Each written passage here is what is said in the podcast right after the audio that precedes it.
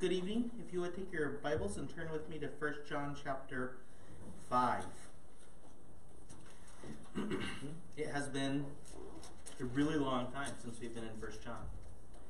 It was back in early December that we were last in First John, if I remember correctly. Um, and we are actually finishing up the book tonight. And let me try and remind you of some of the key ideas that John has been seeking to communicate to his church.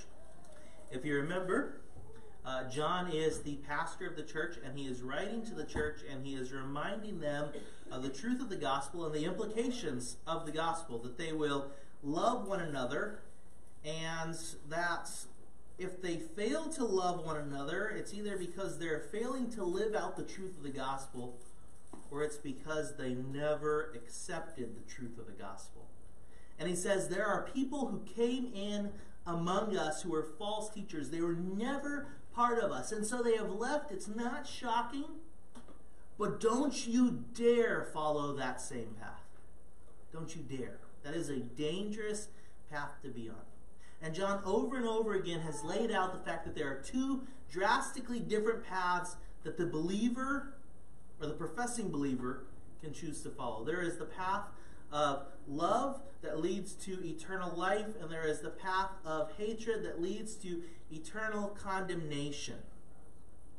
And as he's wrapping up this final segment of his letter, he is writing the believers, and he is telling the believers that prayer is their ultimate test of love. Prayer is the ultimate test of love. And, and what he means by that, I think, is that love in you and I for one another, genuine love, will not simply care for people's physical needs as we see physical needs. He's addressed that. Love will do that, but it won't simply do that. Rather, it will also care for the erring brother in such a way that when we see one another falling into sin or leaning towards sin, leaning towards idolatry is what John calls it, you and I will earnestly go before God the Father and pray for that erring individual so that they will be restored and reconciled to God. So love, my love for you, your love for me, will seek before God the reconciliation of God with his saints. I, I chose the verbiage very purposefully because it's not that God seeks reconciliation with just anyone, though there's a sense in which that's true. But there's a very real sense in which John, as he writes in First John chapter five, verses thirteen through twenty-one, is, is very narrow in who he's saying God will pursue reconciliation with. And, and what he's saying, I believe, is, remember at the beginning of the letter we talked about the fact that there are some people who are not part of us? I'm not talking about those people. Those people who have made it obvious that they are denying the truth of the gospel, that they are pursuing a different gospel that is contrary to what I've taught you. I'm not saying pray for them. I'm saying pray for the reconciliation of those who have fallen into some other kind of sin. But the people that have run off and have claimed the truth of some other false gospel that's posing as the true gospel, I'm not saying pray for them.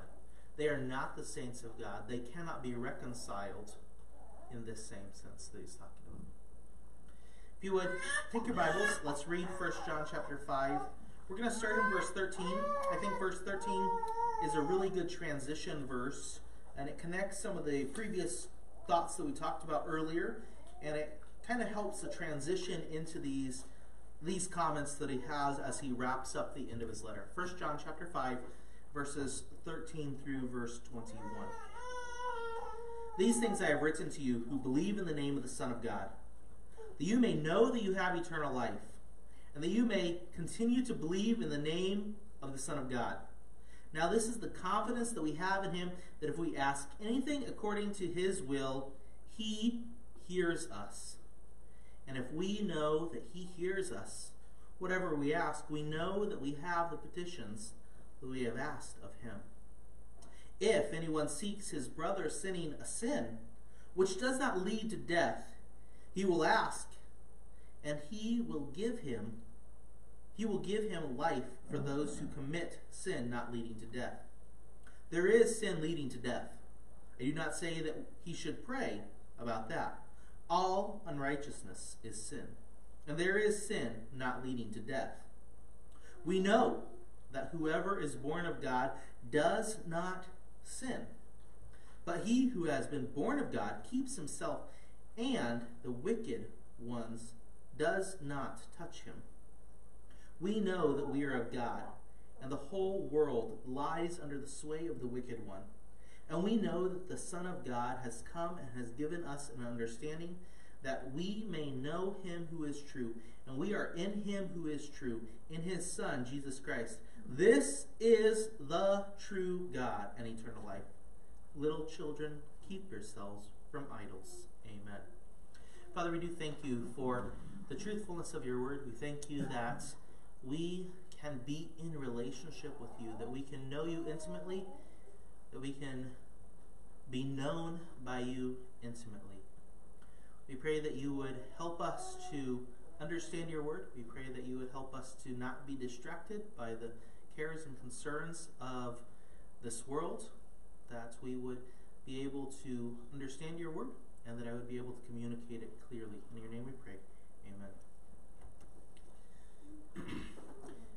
As Paul, or as John is beginning to move into this final position, this final assertion that believers should demonstrate their love for one another by praying for one another, he begins by reminding them of their position. And he tells them, your position is found in Christ, and your position in Christ should make you confident as you approach God.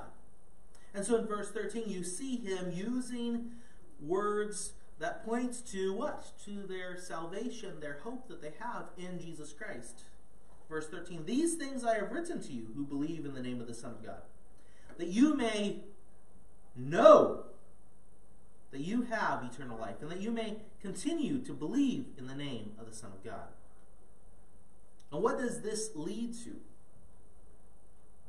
This knowledge of Jesus Christ, this faith in Jesus Christ, leads to confidence.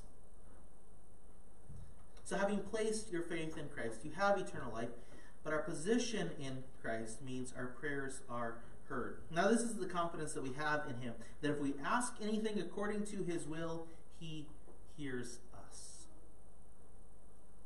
And while I don't think it completely encapsulates every idea, because verse fifteen is going to go on and expand the idea, it is interesting that he doesn't just say, if we ask anything according to his will, skip to verse fifteen. We know that he hears us, whatever we ask. We know that we have the petitions which we have asked of him. Why doesn't Paul just say, or John just say, now this is the confidence that we have in him, that if we ask anything according to his will, skip all the way down to the middle of verse fifteen. We know that we have the petitions we have asked for him. Why doesn't he do that? Have you ever prayed and asked God to give you something that you didn't get? Yeah, probably. Unless you really don't pray that much.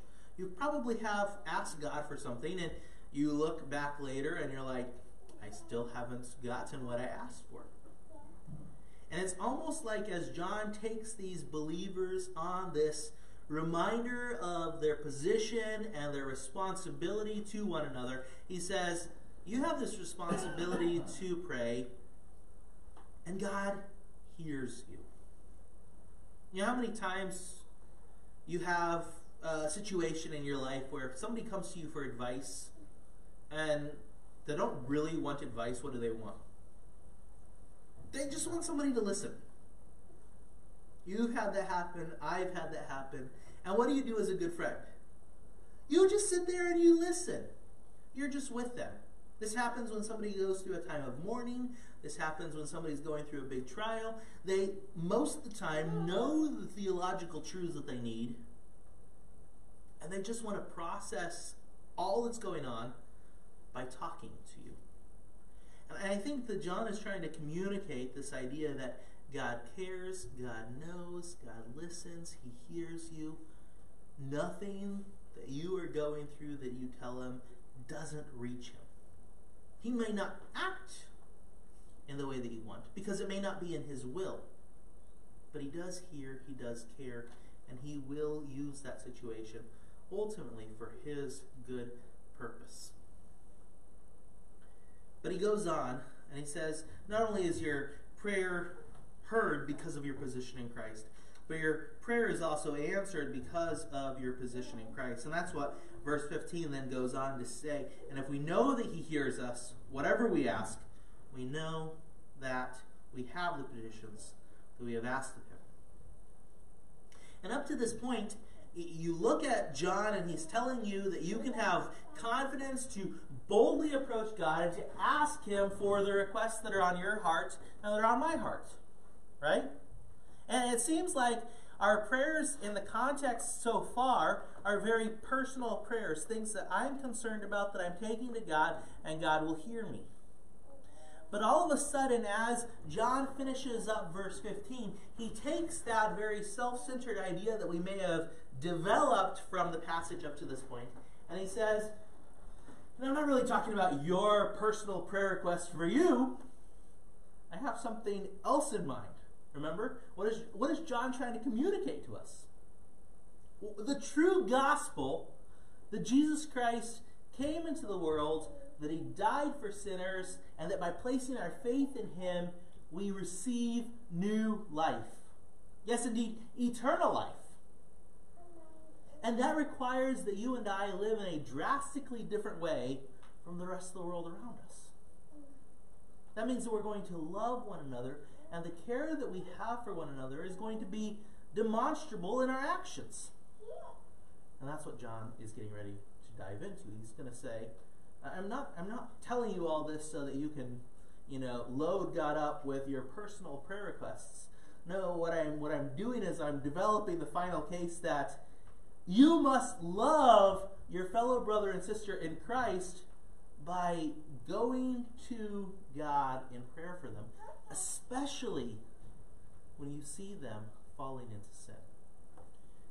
So he's developed the confidence. Our confidence is based in the fact that we are in relationship with Jesus Christ, that we've been forgiven our sins, that we've embraced the true gospel. But now he moves on and he says, not only do we have confidence in our position, but we also have responsibility in our family. We are in communion. We are in a relationship that is pictured as a familial relationship. Scripture commonly speaks of us as what? Brothers in Christ, right? That is familial language. There are very few people that I call uh, brother, right? Why? Because it's very close-knit. And, and what John is saying is, in this close-knit group, you have responsibility to one another. Now, the primary responsibility is love, but how he's practically applying that responsibility is, he says, you've got to pray for one another. Look at verse sixteen. If anyone sees his brother sinning away, sinning a sin which does not lead to death, he will ask. Ask who? He's not asking the person who's sinning. The context is, who are we asking? We're asking God. God to intervene in this individual who is sinning. And he's very specific. What kind of sin? It's a sin that does not lead to death. And I don't think that what John has in mind is simply physical death and sins that don't lead to physical death. He's not saying if you drink too much, you know, don't pray for that person because that might lead to death. And the person who's doing something that most likely won't lead to death as a natural result of that sin, pray for that person. That's not what he's saying. The idea is, I believe, spiritual loss of eternal life. Not as in they had it and they lost it, but their current path is leading to destruction because they've rejected the truth. That is who John is discussing throughout the gospel. This, this letter is there are two different groups. There are those who profess the true gospel, and there are those who profess a false gospel and who have left us. Why did they leave us? John has told us earlier that the reason why this group has left us is because they never were of us. And so he says we have a responsibility to pray for those who we believe are still in the faith when we see them erring, when we see them sinning.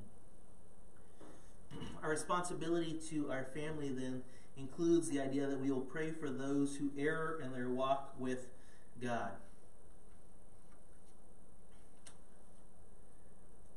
Prayer for those who have left their walk with God is futile. Why? Because their hope, their faith, their trust, he says, never was in God. Now, you and I, can we perfectly know who these people are? No. Because you and I would both be able to sit down and tell stories of people who have watched, seem to completely walk away from the faith, and then a couple of years later down the road, what happens? We see God work in their life and bring them back into fellowship, maybe with our body of believers or with another body of believers. And what happens? We rejoice in that. Okay? What he's doing is setting up basic principles. When you see somebody that you truly believe is a Christian and they are walking down the path of hate, John says, do not do what is hateful yourself by allowing them to persist in that path. Rather, go before the Lord who hears you and who answers your prayers and seek the restoration and reconciliation of that believer.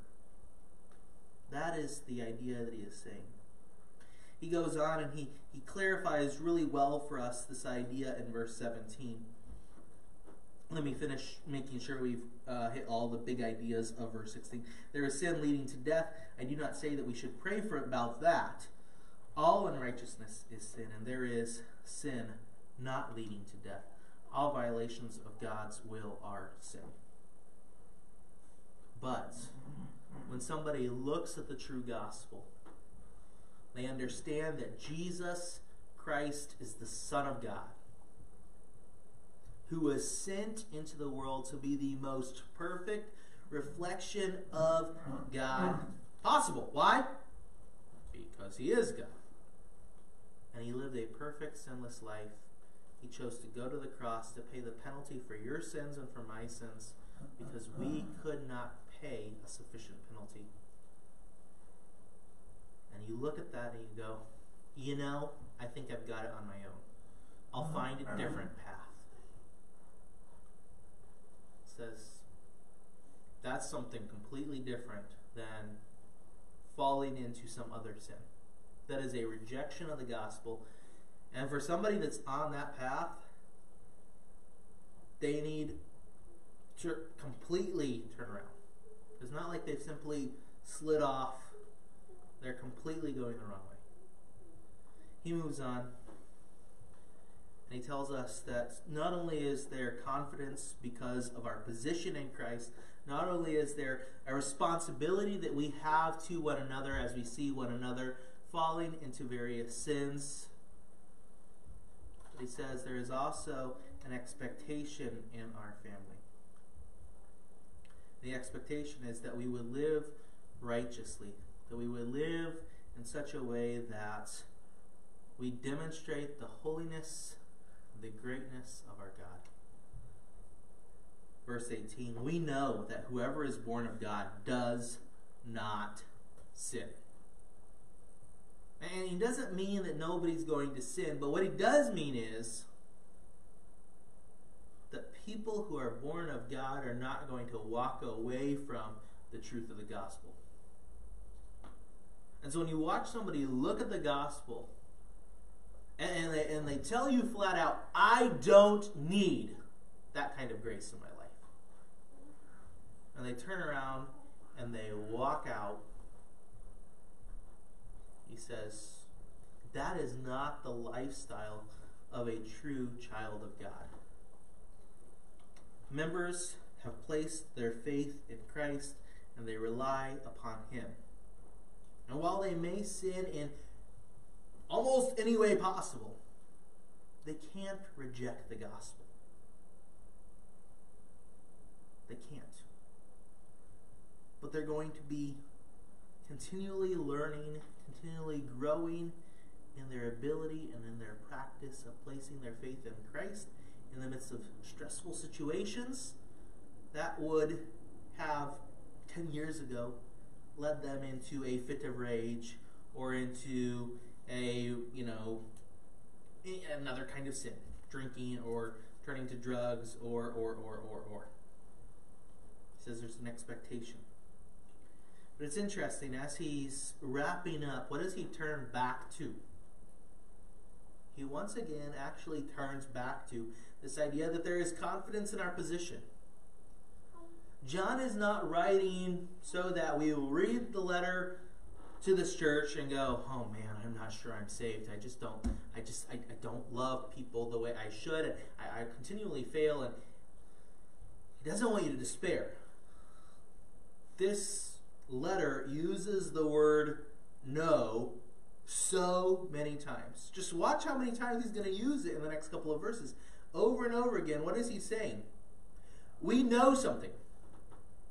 How many times do you, you know, dogmatically, insistently say that you know something if you're not confident? Like, unless you're like a lawyer, like everybody else, when they're that insistent upon something, they're either, you know, really, really stubborn, and they're like my great-grandma who, you know, argued with my dad about something the last time we saw her, and when she was praying, she thanked God that she had a good argument with my dad again. I mean, they're, those, those type of people, you know, they're just dogmatic and they're confident about, you know, anything, even though there's no reason to be confident.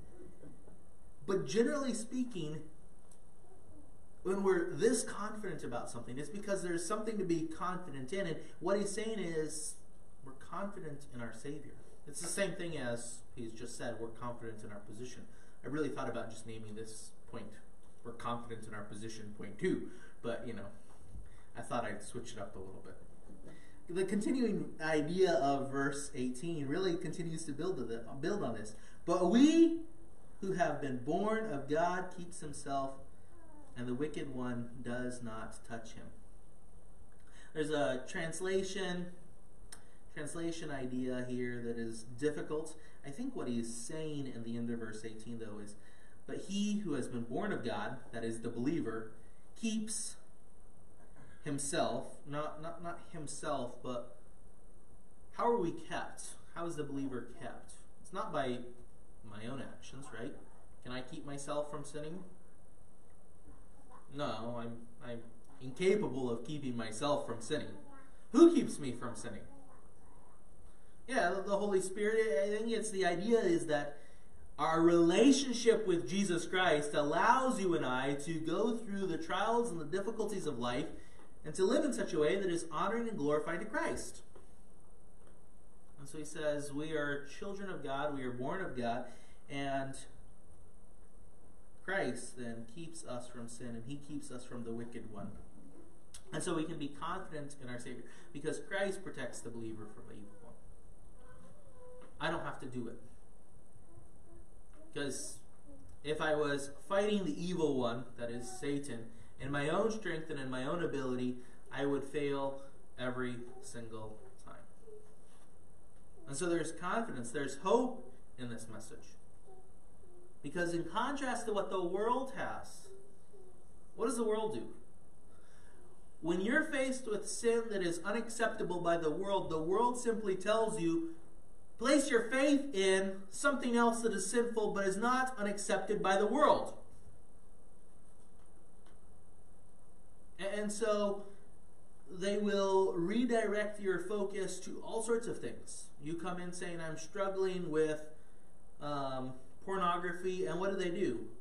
They'll redirect you to be a hardworking person who makes lots of money. Direct your passion to something else. Is it bad to make lots of money and work hard?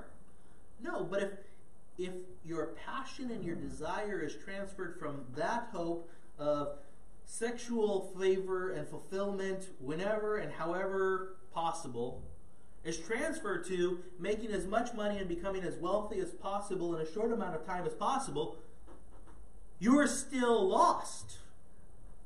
That's what the world has to offer. But it's more socially acceptable to pursue wealth than other sins. And so we are hopeless in and of ourselves, but in Christ there is confidence, there is true hope. He moves on and he says in verse nineteen, not only that, but we know that we are of God, and the whole world lies under the sway of the wicked one. What's that implying? We're of God, the world's under the sway of the wicked one. In other words, we're not. Why? Because of what verse eighteen says. Christ protects us from the evil one. And so there is confidence, there is hope for the believer that you and I have been instructed to pray for. That's how all this ties in. There is hope because Christ hears you. There is hope because Christ helps the believer in the midst of his trials.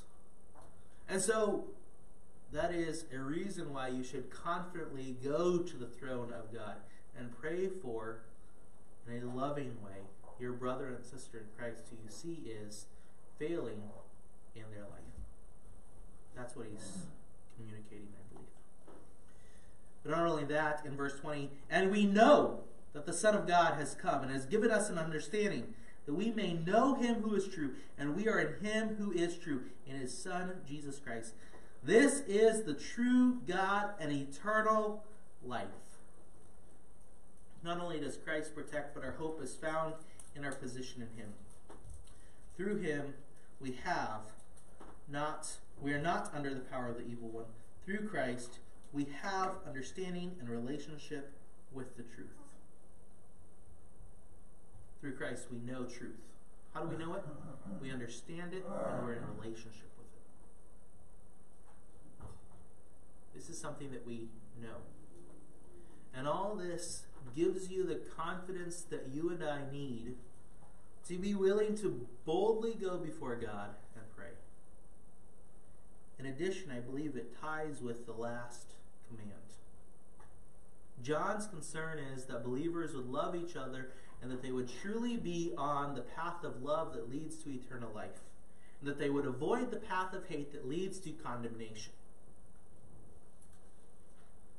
But as he writes, he realizes that a good portion of the church never was on the path of love that led to eternal life. They'd never placed their faith in Jesus Christ. They were fakes. It's like Jeannie said this morning, they were make-believers, they weren't believers. They were fakes, and so they left. Why? Because they were never part of the true group. And as he's concluding, he says, little children, keep yourselves from idols. What is he saying? He's saying maintain your hope. Maintain your hope. Maintain that hope that is found in Jesus Christ. Why? Because nothing else satisfies. Nothing else comes close to providing the hope that you and I need other than Christ. And so keep yourself as far away from all these other things that promise to provide satisfaction and peace in life. The danger of leaving our mission behind is ever present, and so maintain your hope. Many have left the hope of the gospel for false hopes. John has experienced this throughout your years of church life. You have seen this. People become disillusioned, people become frustrated with various things, and they leave. Sometimes for a while they go to a different church. Sometimes, unfortunately, they eventually leave the church completely. And John's saying, don't let that happen to you. Love, love well, pray for one another. The danger is ever present that you could leave and turn to something else and find your hope and your place your faith in something other than the good news of Jesus Christ and his death, burial, and resurrection for your sins. And then finally he says, John commands his readers to keep themselves from idols. All this then, I think, boils down into a few statements that we can make that are theologically grounded, I believe, in the text, and then from those, I believe that there are implications for how you and I should live. I can't by any means uh, explain to you every implication of how this passage would be lived out in your life this coming week. That would take us um, far too long, and you want to go home, and I want to go home at some point. So we'll give you some ideas, and hopefully the Holy Spirit is working in your life as well. And as the Holy Spirit works in your life, and as I, I kind of talk through some of these theological ideas and the implications, hopefully you can go home and say, this is an area specifically that I can uh, seek to better grow or better serve Christ in in this, in this coming week. Believers gain confidence in knowing God. How do you and I have confidence? Our confidence doesn't come by singing wishy-washy songs that we like the tune of. Our confidence doesn't come because we have great friends at church. Our confidence comes as we know Christ. If you read through those last few verses, how many times does he use the word know? You think he really believes something? I think he probably believes it a little bit more than my grandma did, as she had that great argument with my dad for the last time. John is like, this is rock solid. This isn't changing. Nothing is changing here. And because of this, he can confidently look at those who have left the path of love that leads to eternal life and have joined the false gospels, and he says, they're not part of us. How can he be so confident? It's not cool in our culture, and it wasn't cool in his culture either, to be that dogmatic and to be like, There are, there are people that are right and there are people that are wrong. That's, that's never popular. That is never cool. Never in society since the fall has it been cool for somebody to say that this group is right and this group is wrong. How can he be so confident? It's because he knows his God. Your confidence and the trials that will come in twenty twenty-one must be grounded in the knowledge of who God is. Prayer is effective. An effective prayer is based on a relationship with the Lord. Believers are responsible for praying for one another. Specifically in the context, he says, we demonstrate our love for one another by praying for one another when we see one another falling into sin. Not the sin of rejecting Christ completely, but all the other sins that we experience.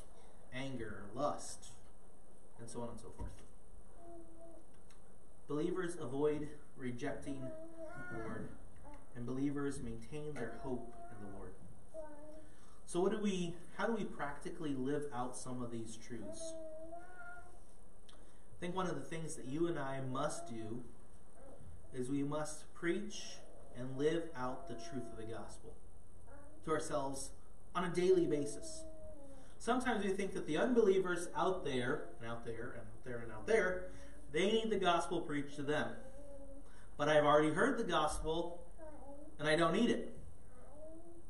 But that is not John's idea. He is preaching the gospel to people who he says, you are part of the in-group. You're not part of the out-group, because the out-group left, because they're never part of the in-group. You and I are in desperate need of the gospel. We need to remind ourselves of these truths that John says. We know these things. Why? Because they're desperately important for you and I. We must preach the truths of the gospel, but it's not enough to just preach the truths. We must live the truths of the gospel. Secondly, we engage in purposeful conversation. Paul, or John is asserting that you have the right and you have the responsibility to boldly approach God in prayer. And when you do so, he hears you. And not only does he hear you, he answers you. But he, but he quickly moves on and he goes, I'm, I'm not really focused primarily on your personal requests about all that ails you and concerns you. At least not in this context. In this context, I'm primarily concerned about your brothers and sisters in Christ who are stepping off the path of love, and they're look like they might be leaving the faith because their sin is against God.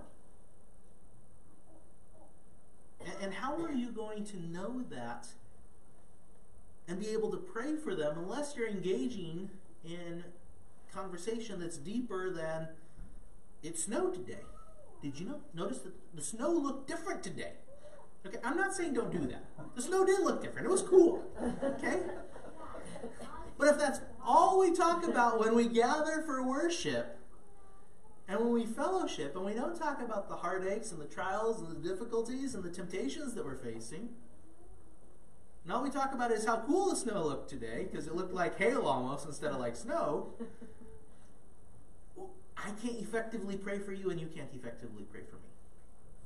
So you have to have conversations that are deeper and more meaningful than simply, hey, the snow was really weird today. I mean, that's a great starting point, okay? You're not going to go up to somebody you just met last this Sunday morning and be like, hey, did you know this sin in my life and this sin and this is a real big stressor point in my life, and hey, could you pray about this too? Like, I get it, okay? You're going to start with the snow is like weird, and you're going to move from there into a relationship that's more meaningful. But you have to be working towards a more meaningful relationship. Next year at this time, when it snows a weird snow, that's not the primary uh, and end goal of your conversation. There's more to it at some point. It may, doesn't have to necessarily be here, but at some point when a trial is going on, there needs to be a conversation that's deeper than the snow looked weird. Okay? Intercede for your brothers and sisters in Christ. After you have those purposeful conversations and you know about the trials and you know about the difficulties in each other's life, and it might be a physical trial. I'm not demeaning or stating that the physical trials are not difficult. Physical trials provide really big opportunities for spiritual trials, right? Because in the middle of a health crisis, what happens? You begin to question all sorts of things that you know about God, right? And it's appropriate and proper for us in the midst of somebody's health trial to pray that they would remain faithful spiritually. Because that physical trial, that physical ailment, is no longer just a physical ailment. It begins to bring up questions that we see the psalmist bring up as he faces physical trials. Somebody who is single and wants to get married and has been single for, you know, fifteen years after they pass marriageable age, that is an immense trial. And it naturally happens that they will begin to ask questions about the goodness of God. Somebody who gets married and is married for five years and is unable to have a child, and they've been trying for five years, begins to ask questions about the goodness of God. Does the Bible have answers? Yes. Five years ago, would they have given those answers to somebody facing that situation? Yes, they probably knew those answers. But in the midst of the physical trial, it becomes a spiritual trial as well. Unless we have meaningful conversations, we can't intervene for one another in prayer as we should. And then finally, we protect our own walk with God by maintaining our hope. It's interesting, John doesn't say, leave the idols. What does he say? Keep away from the idols. The idols are out there. You might not be involved in pursuing all the other hopes and places and objects of your faith that you and I could pursue. But the danger is always real that we could accidentally or slowly walk into a false hope or a false faith. And so be careful. Keep your guard up. Protect yourself.